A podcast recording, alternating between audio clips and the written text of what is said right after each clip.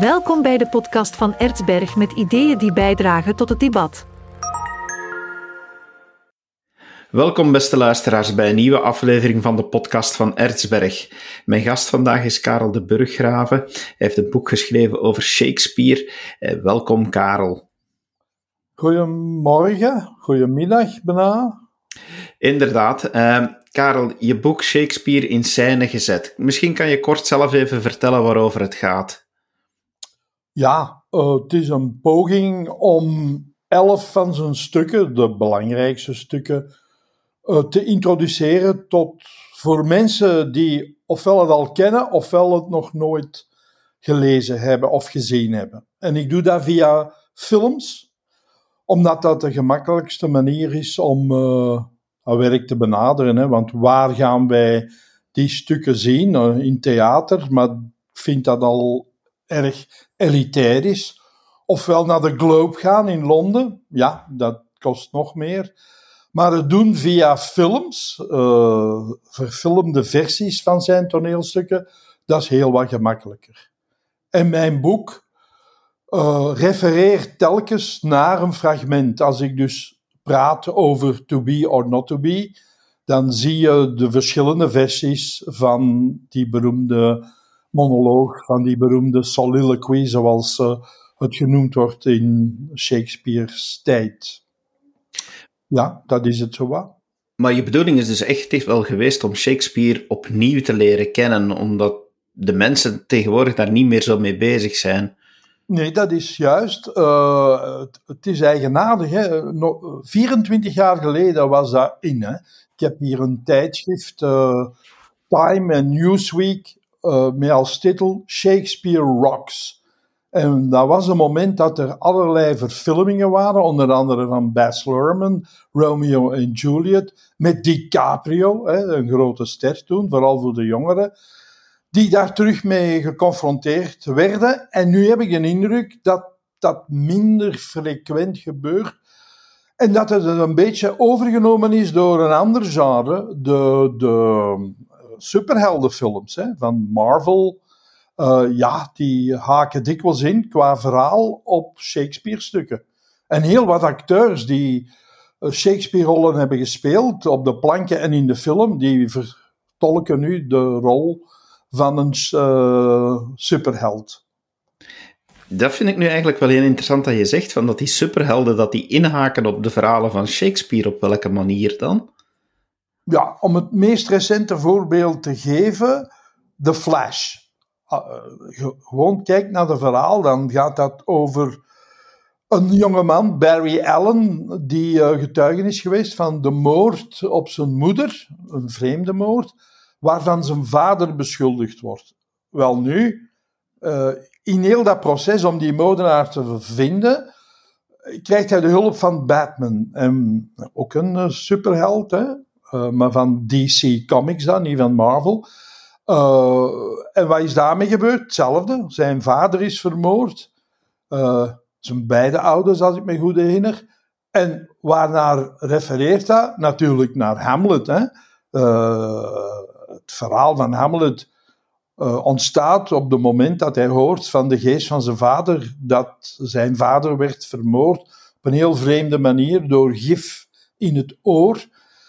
En dat is al de eerste uh, zet, hè, uh, hoe zou ik zeggen, de eerste link met de Hamlet-films. En zo zijn er heel wat voorbeelden. En ik heb nu net het meest recente genoemd.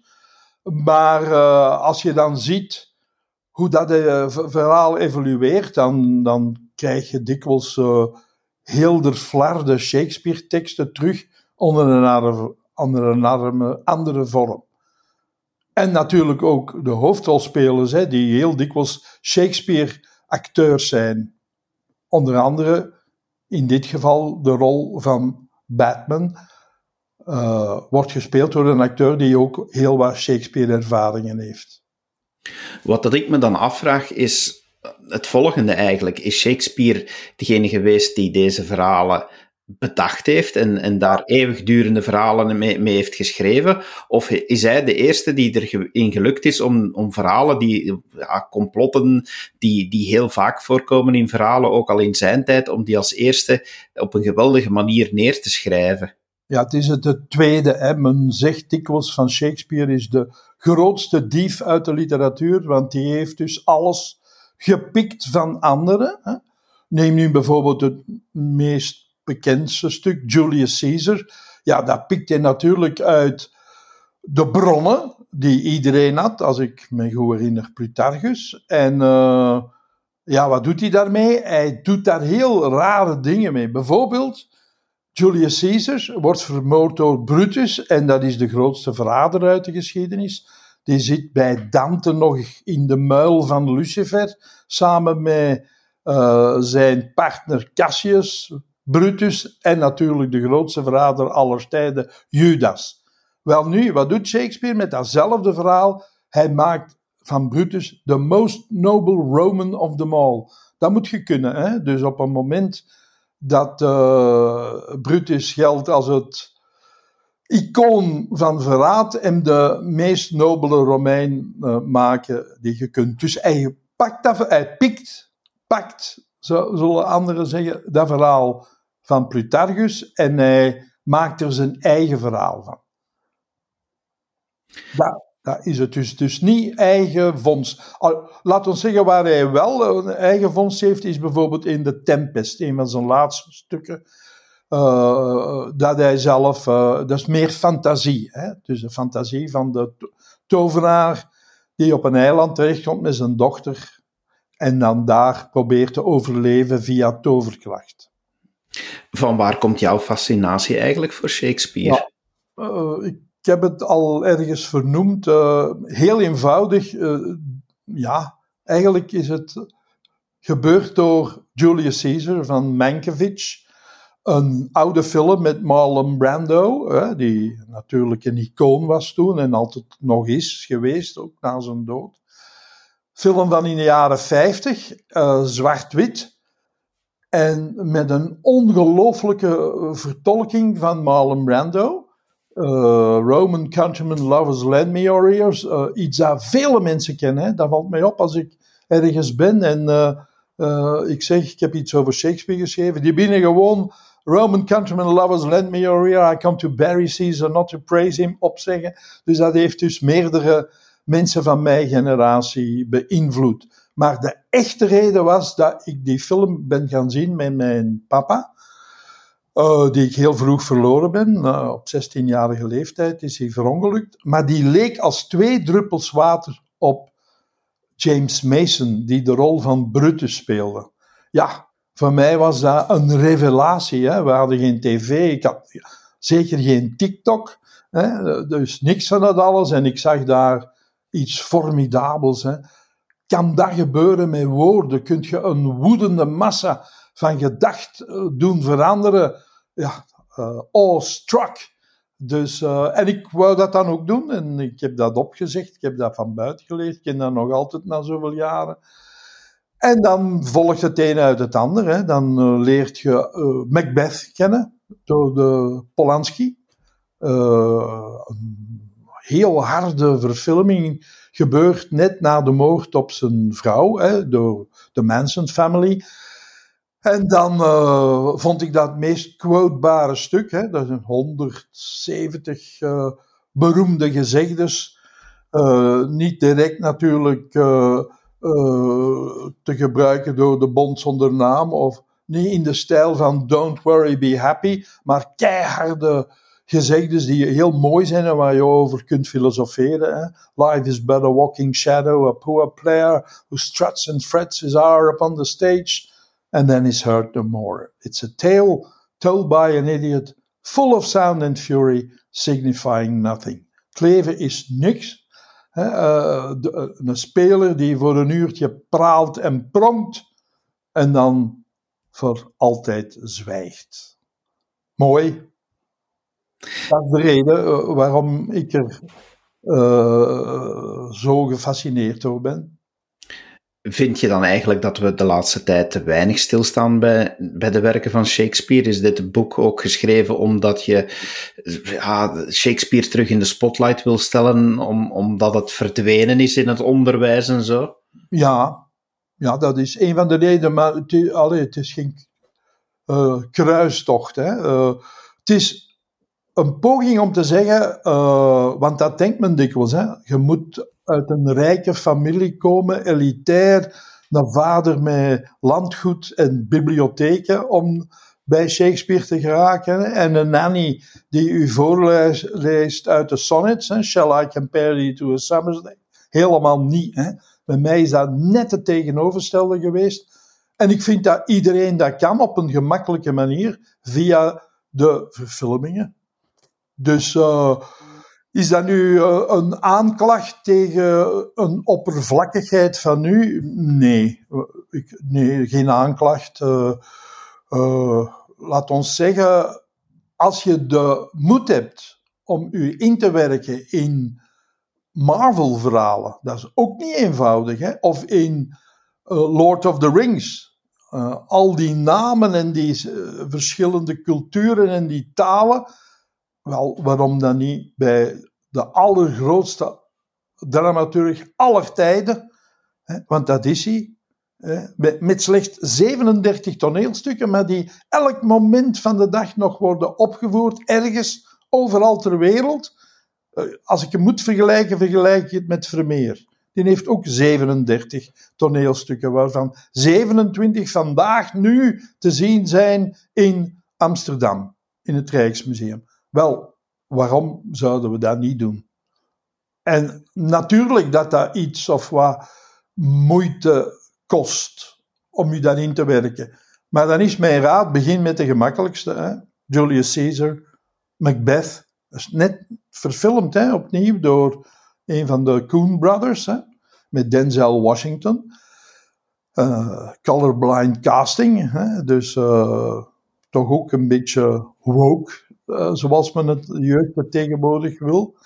Wel nu, dat is heel gemakkelijk te, te bezien. En je moet daar geen schrik van hebben of zo niet van denken van uh, nee, dat is uh, passé. Helemaal niet. Hè. Ik heb eens een vergelijking gemaakt tussen Macbeth en een, een van de superheldenfilms. en ik kwam tot de constatatie dat ik met goed zoeken twee mooie quotes kon vinden in die superheldenfilms. En uh, gelijktijdig kwam hij uit met Macbeth en 137 in Shakespeare. Ja, aan u de keuze dan. Hè. Toen ik je boek las, had ik zo een beetje het gevoel, en, en, en vergeef mij dat ik het zo stel, van, ik had enerzijds het gevoel van, wow, wat een enthousiasme. Ik, ik voelde je enthousiasme eh, doorheen het boek. En, en soms gaf het mij van, oh wacht, nu, nu moet ik even toch weer iets meer moeite doen om te volgen van, en dergelijke. Van, was, was het voor jou moeilijk om, om al hetgeen wat dat jij weet te bundelen in dit boek? Uh, ja, ik denk dat dat juist is. Ik, uh, als ik enthousiast ben, dan zijn er ook geen limits aan mijn enthousiasme, denk ik. krijg die klacht dikwijls bij lezingen. Ze zeggen, we vonden het heel interessant, maar... Uh, ja, uh, iemand heeft het eens heel goed samengevat. En ik vond het geen compliment, maar ja, moet erbij leven. Boeiend, maar vermoeiend. Ja, ja, wat moet ik daarmee doen? Kan ik dat nu nog veranderen? Ik probeer dat, hè. Uh, maar heb ik daar, ben ik daarin geslaagd in dat boek? Ik denk het niet, hè. Uh, te veel, maar dan zou ik zeggen, ja, selecteer dan. Uh, moet niet alles lezen. Uh, lees, begin eens met, met de gemakkelijkste. En dan eindig met het stuk der stukken Hamlet. Ja, dat mijn leven is gaan bepalen. Ik vind dat dus uh, uh, het stuk der stukken. Hè. ja, je kunt de Bijbel gaan lezen om nou vast te hebben. Ja, had ik misschien ook beter gedaan. Maar je kunt ook Hamlet en Faust gaan leven, lezen en dan zie je dat dat de twee meest representatieve helden zijn. Ja, helden is het woord niet, maar figuren zijn uit de westerse filosofie. Hè? En dan, ja, kunt Shakespeare om allerlei uh, redenen lezen. Uit liefde.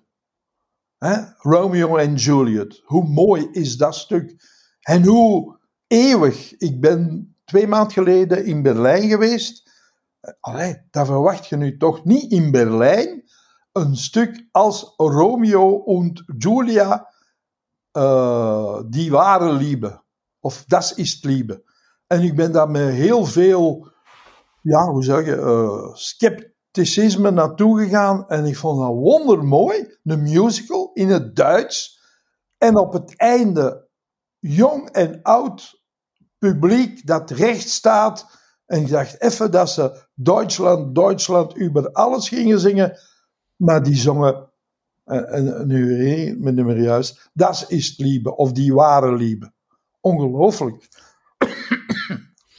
Wat dat ik ook of waar ik bijzonder van genoten heb, is om, om het boek bij de hand te nemen en, uh, en gebruik ook te maken van, van de vele uh, verwijzingen die erin staan, de voetnoten, onder andere naar YouTube. Hè. Ik vind dat het is een boek van, je leest dat en dan van, oh nee, dit moet ik even zien. Hè, van, van, uh, dat, dat heb je wel schitterend gedaan, vind ik.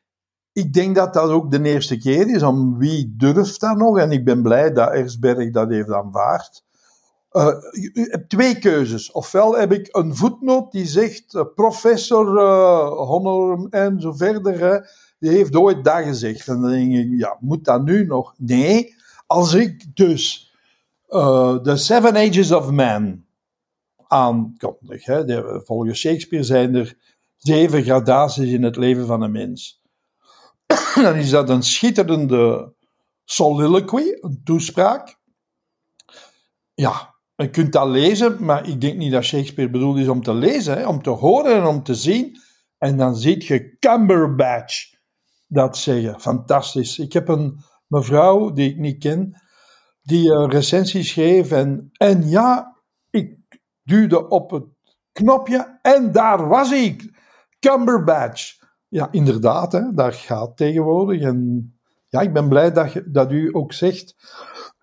Excuseer, hè dat is uh, het grootste voordeel van dat boek. Tegelijkertijd misschien ook het, het grootste nadeel, want wie doet het dan? Als je het boek wil lezen, lees het boek en zet, neem uw iPhone in de hand. En telkens dat je zo een verwijzing hebt, duw dan op je iPhone, want Erzberg heeft die allemaal genummerd. Het is heel gemakkelijk terug te vinden. Maar ja, ik doe dat, jij doet dat nu, maar welke generatie? Ik vraag het soms aan lezers hè, en die zeggen: nee, maar dat is, dat is me te veel gevraagd. Ja, ja. Nou, ik kan het zeker wel aanraden. Wat, wat dat ik ook dikwijls dacht was van, oh, ik hoop dat dit boek zijn weg vindt naar, naar leerkrachten, eh, leerkrachten Engels, eh, en dat die daar toch inspiratie uithalen om een, paar zeer boeiende lessen te kunnen geven over Shakespeare, in plaats van zo, zo droog weg. Hoewel ik persoonlijk Shakespeare nooit droog heb gevonden toen ik er les over kreeg. Van, maar, maar ik denk toch met, met wat jij er nu hebt bij, bijgevoegd en, en al die verwijzingen en wie jouw boek gebruikt, ja, die kan toch wel echt zeer boeiend beginnen te vertellen over Shakespeare. Ik heb alleen ervaring, ik heb drie lezingen gegeven en dan zie ik, ja, ja je ziet mensen zeggen, oh interessant, interessant, maar vonden ze het interessant? Wel, ik heb drie reacties op Facebook gevonden en nog één op een ander. En ja, als ik dat dan lees, dan denk ik, dat was inderdaad de bedoeling.